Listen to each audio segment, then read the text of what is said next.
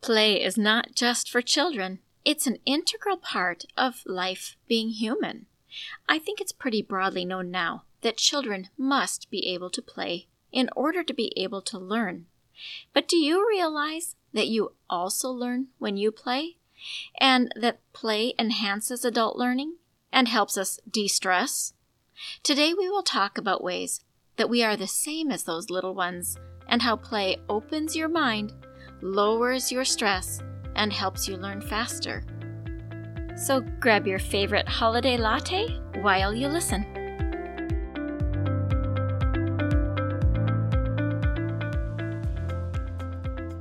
Does your child have a speech language delay and you really want them to talk? Do difficult behaviors derail home life and you know the frustration is a communication struggle? Does your child see a speech therapist and you wonder, what do they do and how can I help? If these or similar questions are in your mind, this podcast is for you. Hello, my name is Dinalynn Rosenbush. I am a speech language pathologist that has worked with children from birth to 21 for three decades. And in my classrooms, I see you wanting to connect with the heart of your child, but their speech and language skills create a barrier. So if you have a kiddo that has difficult behaviors, needs to expand their language or learn to say speech sounds, and maybe even receives speech therapy, stay tuned because in this podcast, you will learn how to use your daily life as a tool to communication practice and how to do that practice. You will become confident knowing you are making the difference you want to make. And you will hear success stories of parents who have navigated these struggles already. We'll do this all while focusing on building deep, meaningful connection and confidence in your kiddo. So grab a cup of coffee along with a notebook and pen. It's time to speak in the way your child's brain understands. And that is the language of play.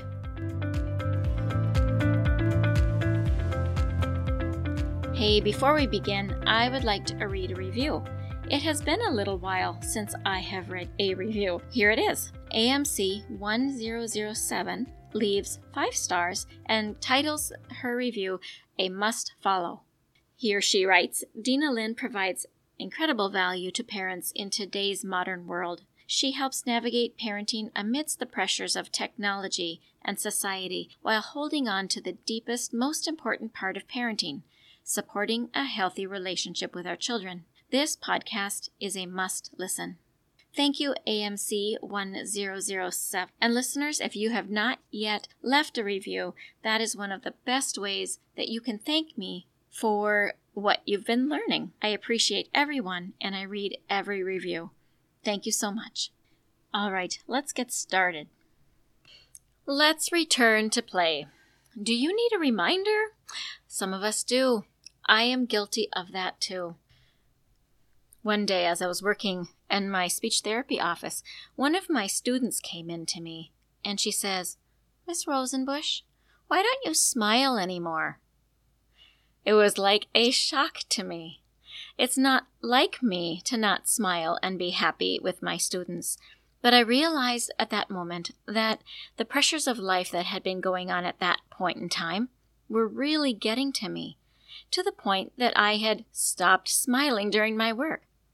I know we're all guilty of this.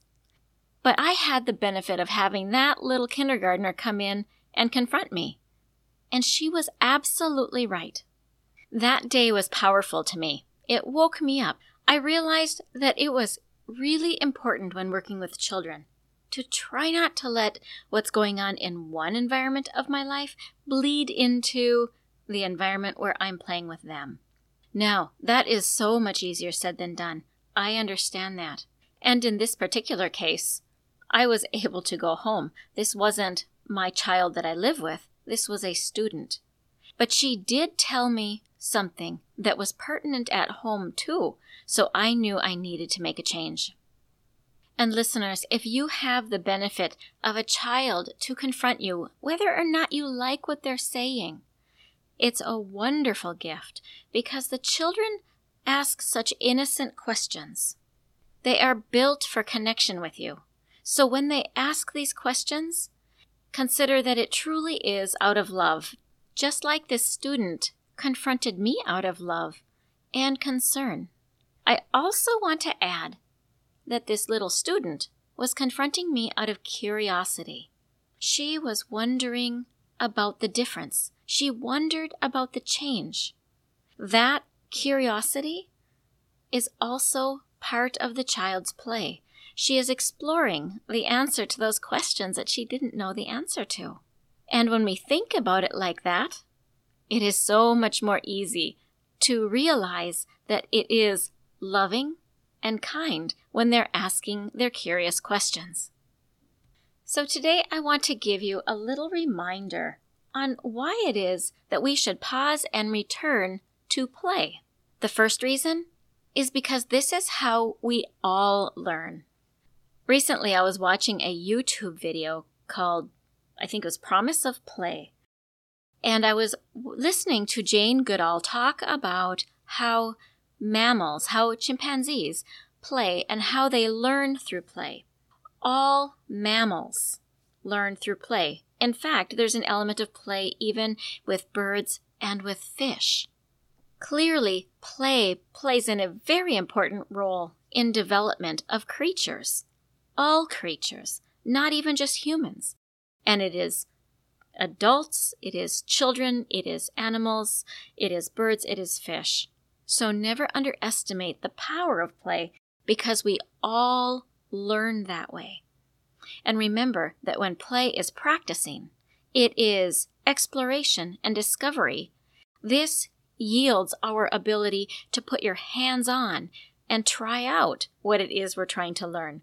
So, it is how we all learn. Of course, we can learn through podcasts and lectures and other things too, but this is about play, so don't underestimate its power. Now, the second reason I'm going to give you to return to play is with the reminder that the mindset that I call play is very similar to what Carol Dweck calls a growth mindset. It is that open mind, it is that curious mind. So let's give an example of learning to do something with that mindset. When we have that open mind, when we are in a curious zone, when we are exploring and wondering, and our mind is in that space, our heart is open. And we are able then to learn and take in information so much more easily. Whether we are adults or whether we are children, it works for all of us. If you decide to do something new, let's say you've never been rock climbing and you want to go climb in a climbing wall, but you look at the harness and you think, I don't know how to do that. Your response to the harness will be closed. But if you go to it and think, How do we do this? Or I wonder where this fits on my body. How does this work? When you go into it in that second space, you're open, open to learning, open to play, open to climb, open to put on that funny harness. And then your learning is so much easier. Otherwise, you will feel this resistance in you that closes you down from learning easily. So keep those channels open. Keep that state of wonder. Keep trying new things. And in that mindset, you are giving a very good example to your children on how it is that they can approach life because remember, every single day they're trying something new. Every day they're challenged. So if we can give them an, an example of what it's like to do new things and be brave, it will help them also try new things and be brave. The third thing I'm going to bring up might surprise you, and that is healing from past traumas. The reason I bring this up is because when we have past traumas, or hurts or stresses, it takes up brain space. It takes a lot of our energy. And when you can refocus on something else, especially if it's something completely unrelated, what ends up happening is that you calm your brain. And when your brain calms down, it's surprising how often we will suddenly have the answer to the problem that we had been trying to figure out with so much tension. So, play is to be able to get out of that tension space, do something creative or new, something to think about that is entirely different. Children do know how to do this. If you've ever seen a child that is going through grieving, they will think about the problem for a little while and then very suddenly they are on to something else, almost like they don't care. But really, what's happening is that their brain gets overloaded, and so they innately know, I got to do something else right now. Not that they've thought it, but that their body has led it. It's a good example for us because as adults, we tend to get wrapped up in what it is that's taking us over. But if we can give ourselves a break to go to go think about something else, do something else, move our bodies, explore something, try something. In that state of thinking differently, we often will come up with answers, and when we go back to deal with the problem, it's not as much of a problem. Parents, I hope you enjoy returning to play this week as we are coming up on the Christmas holiday when I bet you could use a little return to play. Hey parents, I hope you found this episode helpful. If so, would you please take 30 seconds and share it with a friend who also lives or works with children? I would really appreciate it if you would leave a quick review for the show on Apple Podcasts. I read every review, and it lights me up to know that this show is making a difference. Then come join my Facebook community, where you'll meet other parents who are dedicated to helping their children grow too. You'll find the link in the show notes. Thank you for joining me. Now it's time to go. Let's pop our kiddos in the strollers and go look around outdoors and see what we have to talk about.